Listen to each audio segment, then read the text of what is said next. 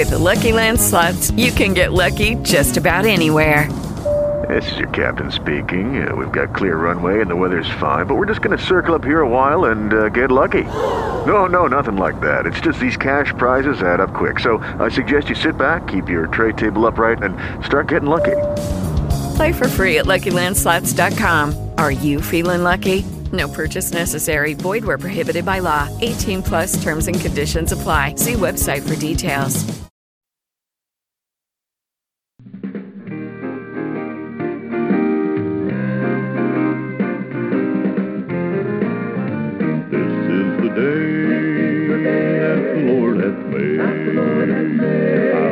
Rejoice and be exceedingly glad. I'll lift up mine eyes, which cometh my help. What's coming from the Lord, great God Almighty, that'll never fail.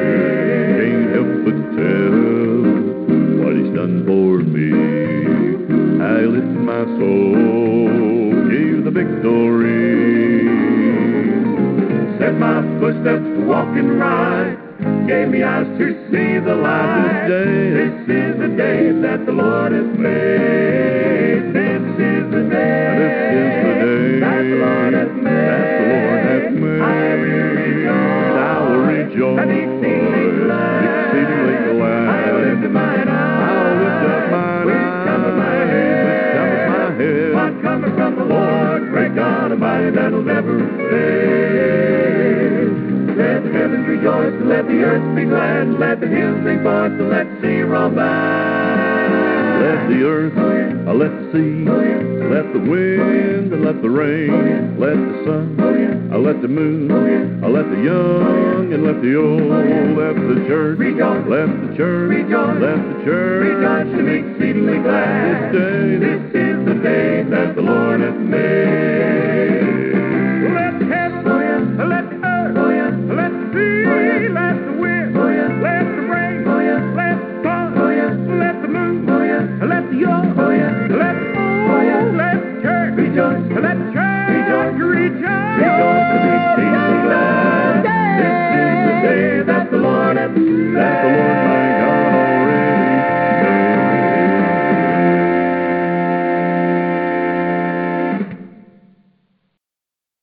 Morning and welcome to another broadcast of the uh, study in the Gospel of John concerning the Messiah of Christ, of course. We're so pleased to have you here this morning. If you're tuned in, um, you know, uh, where we're broadcasting from, we don't experience uh, daylight savings time.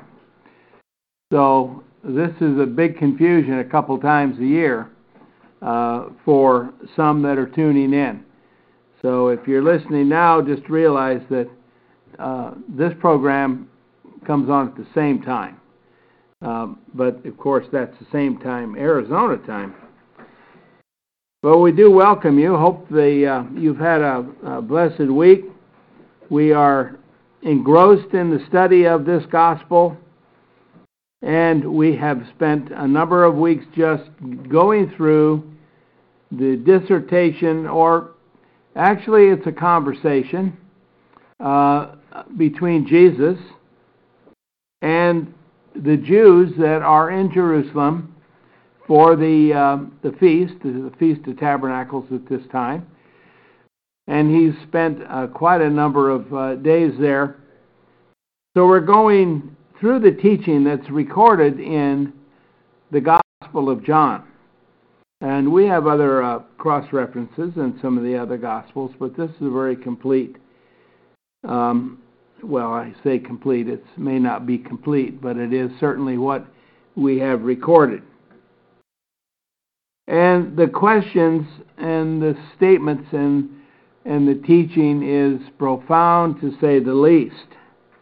Now, last week we considered Jesus' words to the Jews concerning the woman that was caught in the act of adultery, the very act as they uh, his her accuser said, and how Jesus turned the tables on them in seeing that they had not brought the man also to be stoned. Now, he didn't say this, but the law says it.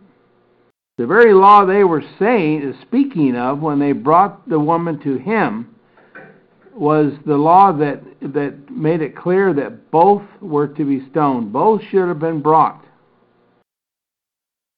And then, of course, we have Jesus writing with his finger in the dust of the the ground. We don't know what he was writing. Maybe it was something to do with they had erred. But nonetheless, he said to them that the one without sin cast the first stone. And, and the men departed from the oldest to the youngest, one after another, and brought no more accusation against her. And Jesus dismissed her also with no, uh, with no penalty, but that she would go and sin no more, which is the um, the very uh, uh, very clear uh, teaching that uh, all of us need to understand, and everyone else. It was absolutely perfect. So Jesus followed that uh, account that we studied with declaring himself to be the light of the cosmos or the world, as our English Bibles say, the light of the cosmos and the possessor of the life. Now, this is not the first time Jesus has said, you know, the I, the concept of the life. Now, we defined light and we defined life. I hope you remember light being uh, uh, phos in the Greek. And what does it mean? What does that light mean? This light is never kindled and therefore never quenched. This is the light of God. Okay? Just now, we may have a hard time understanding what it is in our English, but to those standing there, they knew exactly what he meant when he said light. And then he went on to say, the life uh, in, in, the same in the same phrase. That that word for life there is uh, zoe the, in the Greek. That's how I'd pronounce it. what does it mean? Well, the definition in the Greek starts with this is not physical life, so we can dismiss that completely. But the highest form of the life, that is, the life without end. This is the life that Jesus speaks of. He does not, he, he may illustrate physical life, but he will certainly make it clear that that's what he's speaking of. Um, so we have a uh, uh, we have a bit of a problem in our English with not with these words being far far too broadly given, uh, and uh, they at that time though they did not. They understood what life he was talking about, the life. So this is where he's at now. He's going on from here uh, in his teaching. As you'll notice, there's a progression in his teaching. Uh, there's there's an emotional element to his teaching. It's not just a lecture behind a podium to a still uh, group. This group is not still. This group is, is speaking. This group is coming and going. There are, there are soldiers coming and going. There are leaders coming and going. This is a gathering of people. And the atmosphere is not the lecture hall atmosphere. So let's kind of try to make that fit into our word picture here. Now, the Jews' best defense seems to be the asking of questions, if you'll notice. Now, this is not uncommon. This was a, Jewish idiom in, in many ways. and it usually brings a, a fairly good response.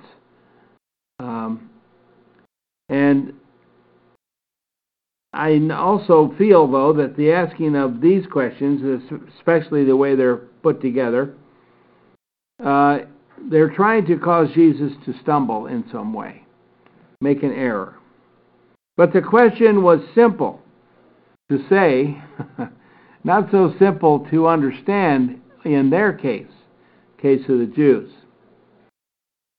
And they said in response to what Jesus has been saying, Where is thy Father? You know, Jesus keeps referring to his Father has sent him. His Father has sent him. And every time he says Father, who do they think of? Well, some don't know at all. They have no idea who he's speaking of. Others think of Joseph. Others think of uh, they're you know they're just not sure. They know his brethren, some of them that are from his area. So let's get into the text in John 8, verse 19, and we'll talk about that. That verse has got a lot of uh, very uh, important words in it. So the, here's the question. They said, therefore, to him, to Jesus, Where is thy Father? Jesus, Jesus answered, You have neither known me nor my Father. If me you had known, my Father also you had known. Seems like um, uh, a strange thing to say in some ways. It doesn't seem to answer the question, except that it does. It does because of the word he used. Now, the Greek word used here for known, and, and there are three uh, primary words used for the idea of knowing or knowledge and that sort of thing. But it's um, Odi. Uh, some of the spelling is E I D O and others E O. Uh, but the idea of Odi is perception, to perceive. Now, if you're going to perceive something, you have to have something that causes you to perceive. So is Jesus asking the impossible of, of them? What he's saying is, you have not perceived who I am or who my Father is. Even though, here, here's the point, even though this word makes it clear that they had an op, they had a, a perfect, um, well, I say perfect, they, they had all of the tools in their toolbox to know the very fact of who was his father. Okay, now let, us look at the, the word. The fact is that Jesus is making it very clear to them that they have uh, the, the perfect way of knowing the answer to their own question. They shouldn't have asked this question. They should have known something, you know, for the first time, maybe they meet him, they would not know, but many of these people have seen him before, a number of times, and have heard what he said. They simply need to observe the facts. Observe the facts that are known about Jesus of Nazareth, and and then to to uh, investigate his lineage, if you will. What tribe is he from? You know, he came from Galilee. Does that mean he's from the tribe of uh, or, or some of the others from the northern part? If he is the anointed one of God, he has to be from the tribe of Judah. Find out. And the next thing is they need to consider his words, the words he has spoken, words that and things that he knew and said that no one could know or say. And then how about the miracles? See, all of this confirms the whole concept that I'm trying to push here that this idea of known is they have they've ignored their responsibility and they want him to what is it they want him to do i wonder open up the sky and show them heaven and God sitting on his throne and and speaking to them so they would know for sure, you know, I don't think they would all believe it even then. But here's the point. We have a responsibility. This verse shows a, a very grave responsibility that each person has to know. These people were not seekers of God. They were simply living in the shadow of the presence of God from the temple area. They, they were not engaged, they were not seeking. And what does the Bible say about seeking? Without faith, without faith, uh, you cannot please God. You must seek Him in that same verse, uh, Hebrews 11:6. Uh, you must seek God to find Him. Now I know this goes against uh, general principles, if you will, of uh, Christendom, like where God's going to snatch us away and discover us and and all of this. But why, if that's the case, why doesn't the Bible say that anywhere? Well, it doesn't. Because we are to seek our God. We are to, in their case, they were to seek the facts concerning this one that was speaking in the way he was speaking. To make certain in their mind that um, if they thought he was a, a false, they could have they could have uh, tried to prove it. so all of these words uh, for known is that word in, in, this in this sentence, od with, with the with the concept of um, having observing perception through observation. See, that's not the strongest form of know. The strongest form of know is when Jesus knows his father. Okay, that's the strongest Greek word. Um, I think it's uh, gienko. Um, and then there's one more. But uh, and there's some references. There's some other uh, ideas there in these words. Uh, depends how they're used in a sentence. So you got to look at it closely. We need to look at it to know ourselves, as I'm making very clear here. And they needed to do the very same thing. Investigate his lineage. Consider his words and miracles. That was their their uh, their uh, their job. Now let's read on, friends, um, and see what else. This is ba- a back and forth conversation. It doesn't announce who it is that's speaking on behalf of the group, but it probably is a Pharisee or one of the uh, the high uh, priests of the area. Let's look at verses 20 through 25. And if you're reading along with me, I'm reading from the Young's Literal Translation, which seems to do a very good job in the grammar department. Um, These sayings spake Jesus in the treasury, teaching in the temple, and no one seized him because his hour had not yet come. Now, let's just consider this for a second.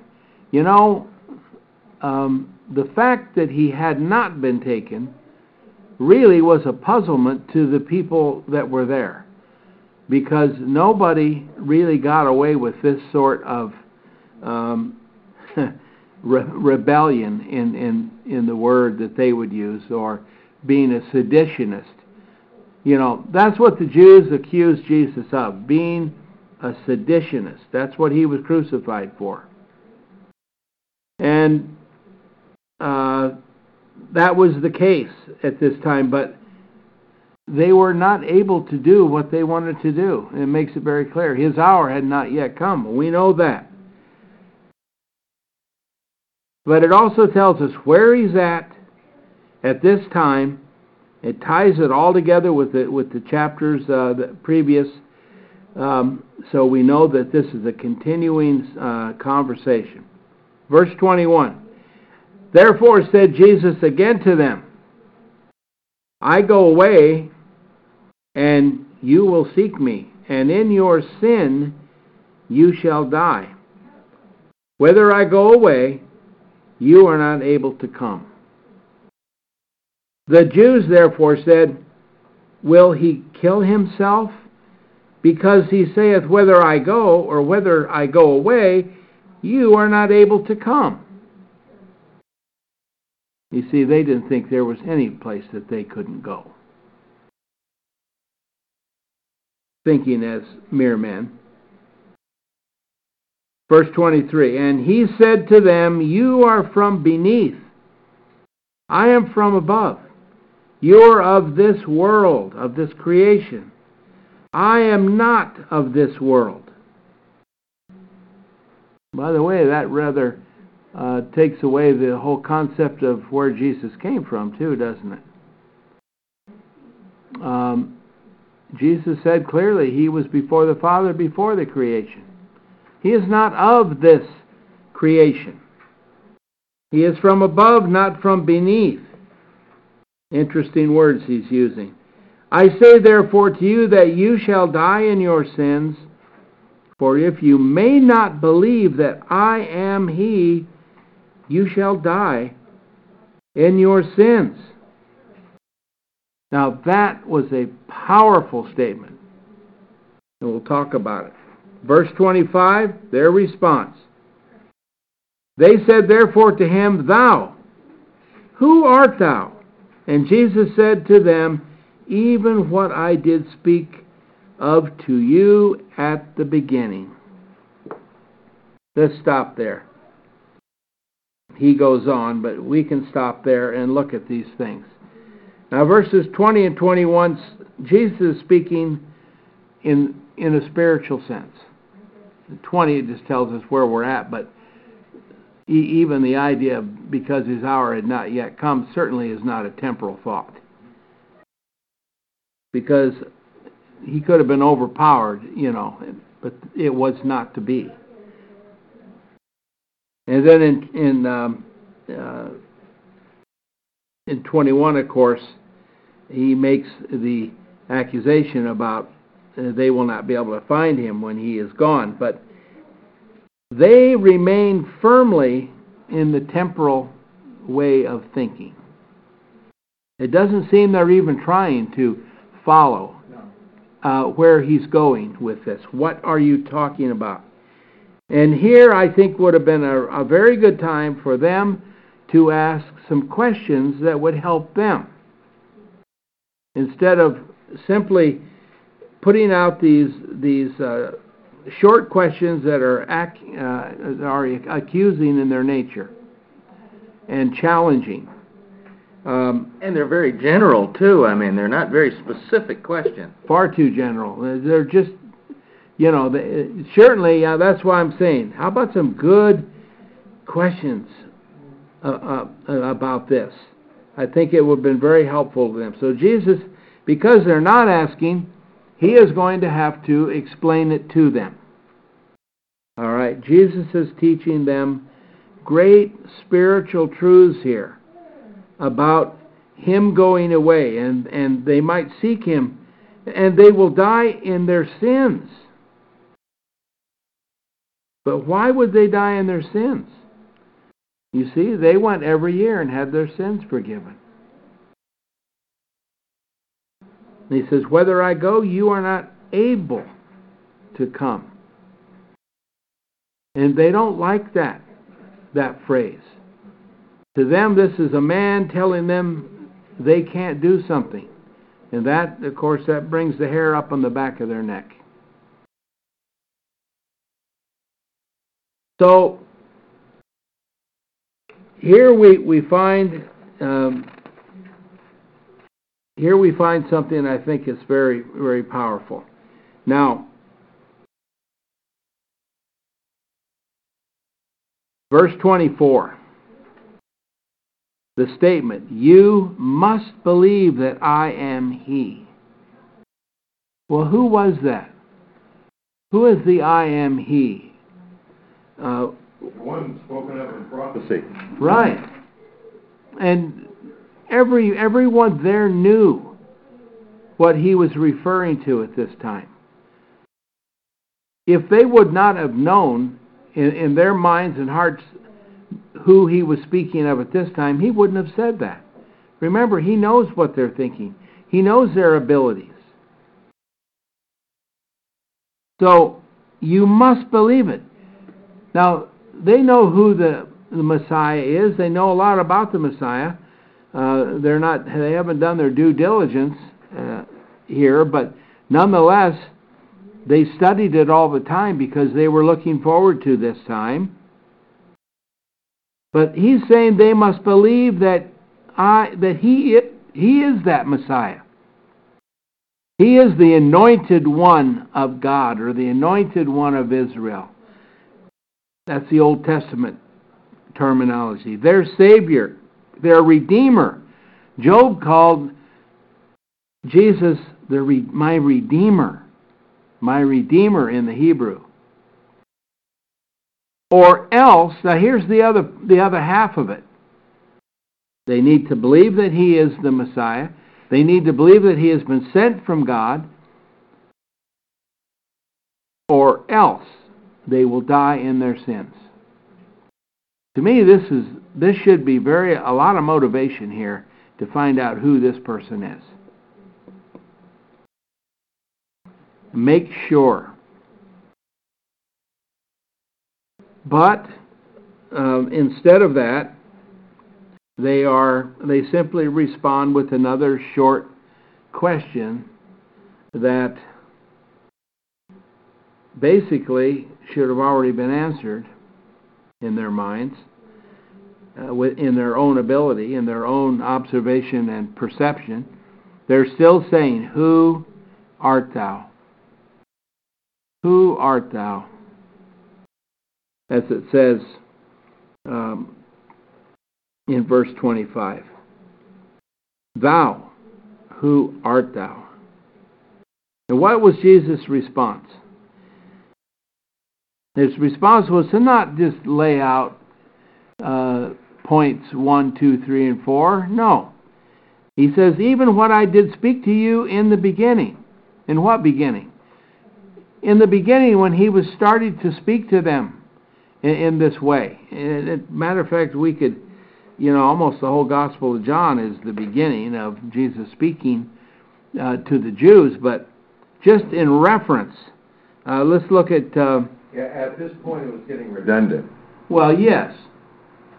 on their part, it certainly was. Yeah.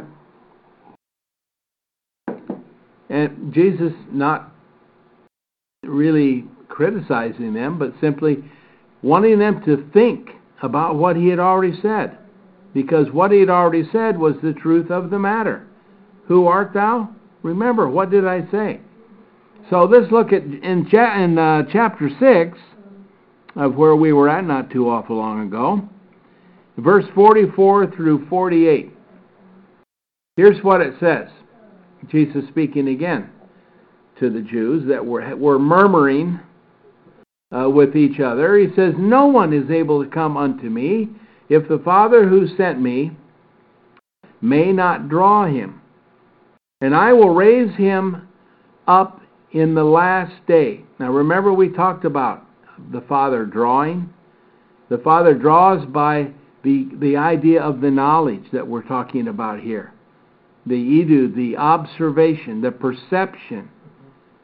That's the draw. It's not a cosmic draw that zaps you out of your life into uh, some cosmic thing that all of a sudden you know everything. That's what some would think, uh, try to teach. That's not happening. Uh, the Greek word makes it very clear what that draw is. It's not drag, it's draw. And then Jesus said, I will raise him up in the last day, which is more of the more of the story. that they're not ready for yet. For, verse 45, we're going through 48.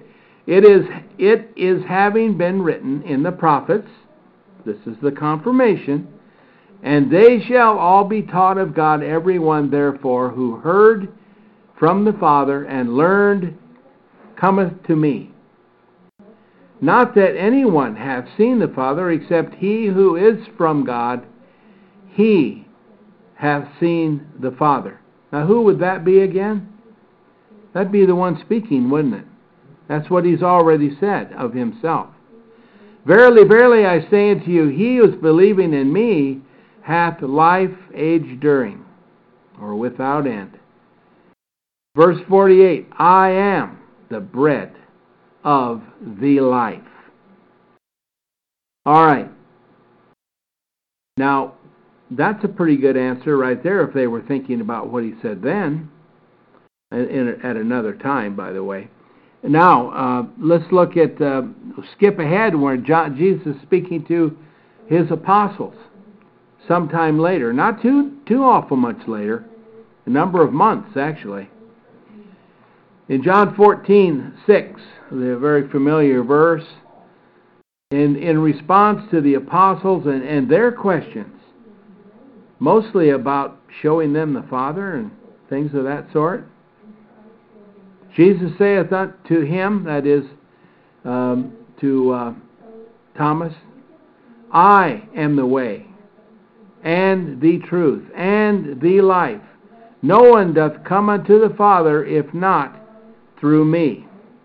Now, these are the words that the Jews needed to believe in.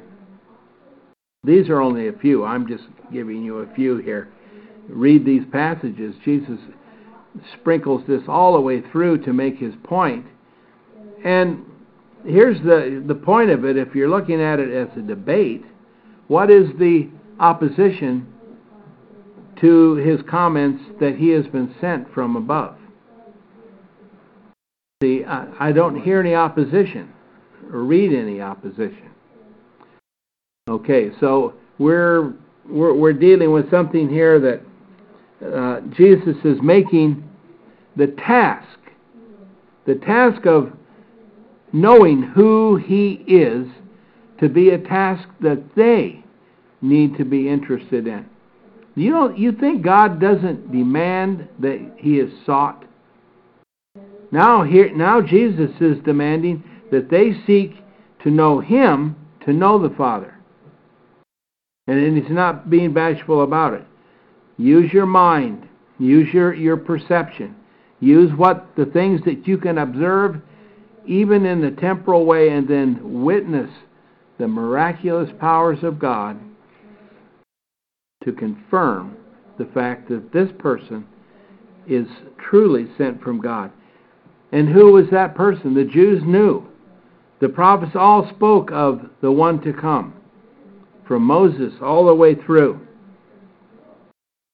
He would be the one, the anointed one of Israel, from the lineage of David, to be the king of the Jews. Of course, that was another confusing point. You know, the Jews, when they thought of a king, they thought of a man. They should have always thought of God. Interesting that in chapter 14 and verse 7, that word know that he uses with his disciples is that strongest form of know. Because it's almost right. the same. It's almost the same phrase, just a little different audience, a little different Yeah. circumstance. That's what he says, if you had. Yeah. But but they have but because of their their observation, Because, you know, they be- have no excuse. Because they knew the Son, they Right. knew the Father. Right. Peter's confession. Jesus made it clear that he did not learn that from men. He learned that from God himself. You see, that's yeah. the know. That's the know that we're talking about. Yeah. I think that the text here is doing a pretty good job uh, of, of making something difficult to understand or write about possible, because, you know, this arrogance shown by the Jewish leaders is, it is, you know, arrogance because they refuse to even let the conversation advance past the point of the most basic you know, level of understanding. They they just simply uh, will not acknowledge what it is that he's telling them. Yeah. And, and and so the only way I can I can see that happening in my mind is if they're just talking down to him the whole time, regardless of what he says or does. They come back with the same thing. Well, those that are in opposition, right? Yeah, they're they're that's right. They're trying to stall it, um, and they're tr- they're looking for some sort of an answer. uh, And that's exactly what people do now. That's exactly how people Yeah. are when they're trying to dismiss you. It's very effective. and Jesus came up against this many times. He was he was told that that uh, they'd listen to him if he performed a miracle. Okay?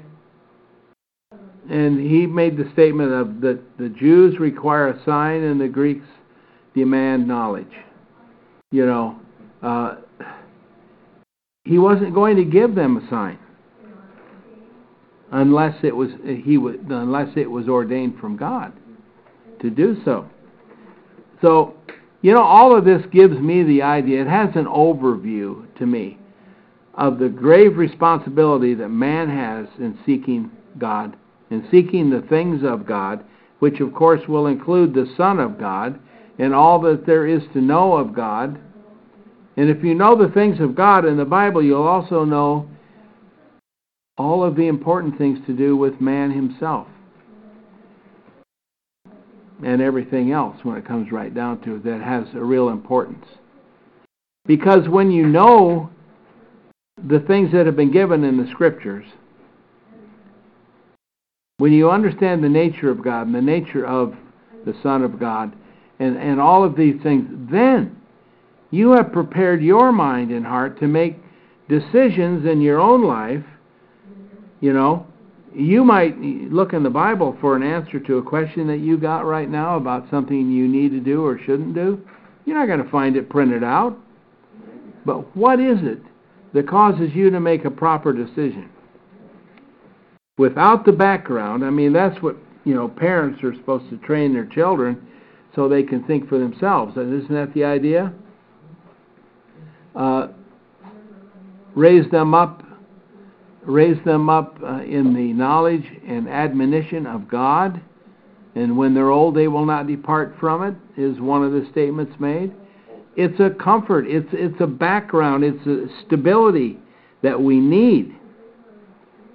And without that, we are pretty much stumbling in the dark. But Jesus is causing them to think for themselves and answer their own questions in a lot of ways here.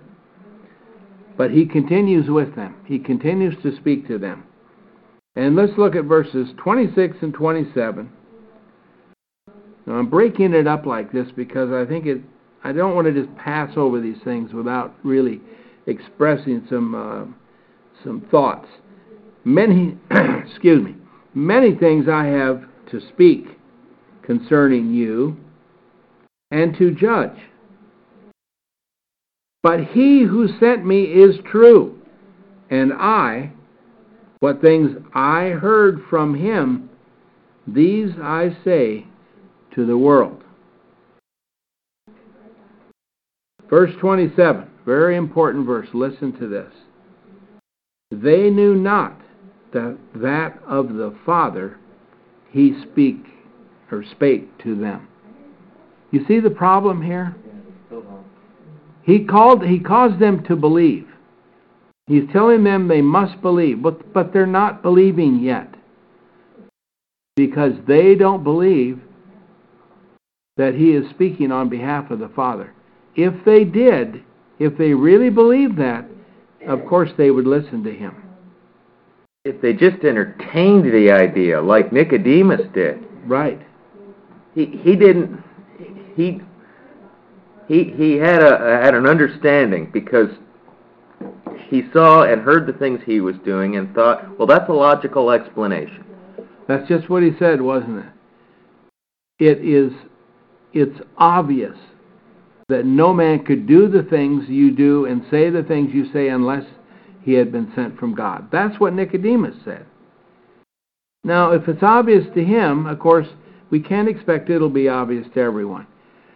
But this is the condition. If, read the parable of the of the uh, sower and the different kinds of ground that the seed falls upon. And uh, I have a sermon on that. And the, the concept is, friends, that we that are want to live in the thorns, we want to live there. Uh, and we will allow those thorns to choke out the truth of God's Word. So the idea is we are responsible for ourselves. Again, it is our duty. Now, Jesus the Son speaks and does the will of the Father as an obedient son. That's what he's saying here. He who sent me is true. And they know who the he is. And I, what things I heard from him, these I say to the world. In other words, he's making it clear these aren't just uh, these aren't his teachings or someone else's teachings. All of his teachings come from he who sent me. And he's doing this as an obedient son. Not as, I might add this just for argumentation, not as the second the second God of the Trinity. Now, does that make any sense to you? You know the Trinity. Read read the creed. Each God of the Trinity, and of course there would be three using that terminology, uh, would have equal power, equal holiness, equal, equal, equal, well, equal, until you divide uh, three and you get uh, your let's run on mathematical problem you have. So, that, is that what Jesus is saying here? He's saying just the opposite. He's making it clear that his Father, his God, has sent him to speak the words that he would have us know. And that he's subject to them. And he is subject to them as they. Course, he's without sin, which is something they, they find realize later. You see how this works. And you see how doctrines such as I've been told, well, it's a, it's a harmless thing. Well, it's not harmless. Because it takes a verse like this and make, it makes it seem like Jesus doesn't know what he's talking about. Or he's lying to them. Never mind what it does to his status as a high priest. That's right. He can't be the things he is if he is equal to the Father in the way that we look at equal, okay? Now, our thinking may be a little off here. Just saying.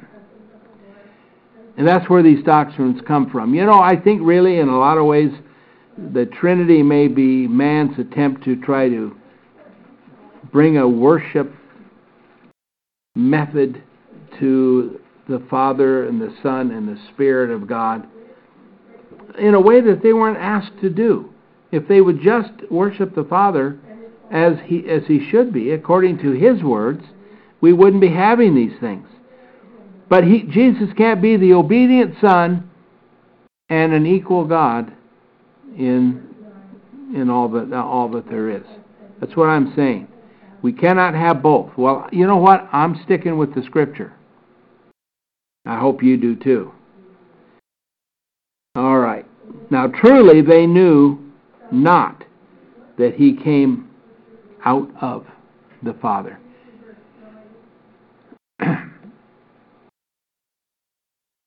they they just they just didn't believe it yet. They didn't believe it yet. And obviously Jesus believes that some some will though. I mean, he's there for this very purpose to speak to them and do things for uh, in their presence that they will accept God's offer of salvation through the blood of the Savior, the Redeemer. Because that is how sin will be removed. That is how God's promise will be fulfilled. His promise of, of forgetting the things that were, putting the sins that were, and they go away forever. That's why Jesus said, You will die in your sins if you do not believe in me. Let's look at the last two verses. Uh, verse 28 through 30. Jesus therefore said to them, When you may lift up the Son of Man, then you will know that I am He and of myself I do nothing, but according as my Father did, teach me, these things I speak. By the way, does the second person in the Godhead need to be taught? Just just want you to think about these words. These things I speak. Verse 29 And he who sent me is with me. The Father did not leave me alone, because I, the things pleasing to him, do always. That's the obedient Son. Verse 30. And this is a wonderful verse because these words were very powerful. And as he is speaking these things, many believed in him. So there may be some that are not believing, but apparently are, there are many that were believing in him when he was saying these words. I think that's incredible. Now, Jesus is giving them a little key here in verse 28 about being lifted up. I'm going to read what he said to Nicodemus. John 3 14 through 18. Now remember, Jesus has been talking about uh, being born anew, born from above to Nicodemus, right? They've been having that conversation. And then in verse 14, we find Jesus says this to Nicodemus And as Moses did lift up the, the serpent in the wilderness, so it behooveth the Son of Man to be lifted up. Now, what does that mean? Well, in the Old Testament, when the children of Israel had sinned and were being punished by being bitten by vipers and dying, they lifted up a viper on a pole and they all had to go towards it to be forgiven. And um, uh, I forget the, the whole account. Uh, but it's right after the uh, giving of the tablets and and Moses coming down from the mountain and, and this. But this, uh, let, us read on. Uh, that illustration of the serpent on the pole, Jesus is saying that the Son of Man will also be lifted up in, in like manner. And then he says that everyone who is believing in him may not perish, but may have life age during. For God did so love the world that his Son, the only begotten, he gave, that everyone who is believing in him may not perish, but may have life age during. For God did not send his Son to the world that he may judge the world, but that the world may be saved through him. Verse 18, right? He who is believing in him is not judged, but he who is not believing hath been judged already, because he hath not believed in the name of the only begotten Son of God. So, what is it they needed to believe in? They needed to believe in God's anointed one, God's way. Uh, they needed to reread the prophets and find out who this anointed one was, where he came from, what he was going to do, and all the things. Just, just imagine uh, the concept of Isaiah 56 that they all knew was a messianic prophecy. What did it mean? Well, being lifted up on that stick, I think the Jews of that day understood that concept. That was crucifixion.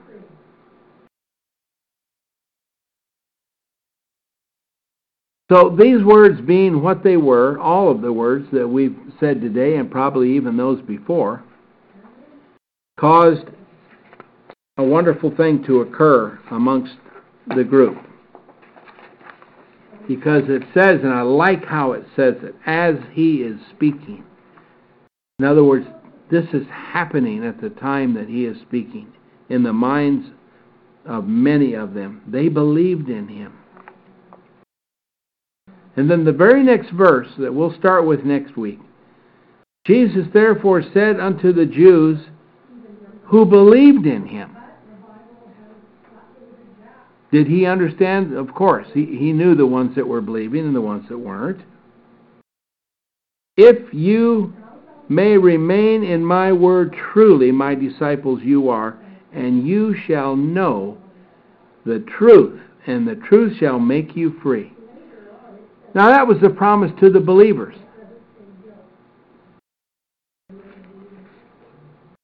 The idea of universal salvation through, through Christ is a falsehood because it only pertains to those believing in Him, those that are born from above. And the apostles spent many years of their lives teaching, the, forming the churches, and and putting forth God's terms of pardon to the people, that they may become those very ones that the truth will make them free. So I hope these uh, these words have been useful to you today and uh, in your conversation with others on this subject, for it is indeed powerful unto salvation. So we will be praying then and that uh, until we meet again, that you'll be busy about your affairs and your work for, for your Creator. And we do pray it all in the name of our Lord Jesus Christ. Amen.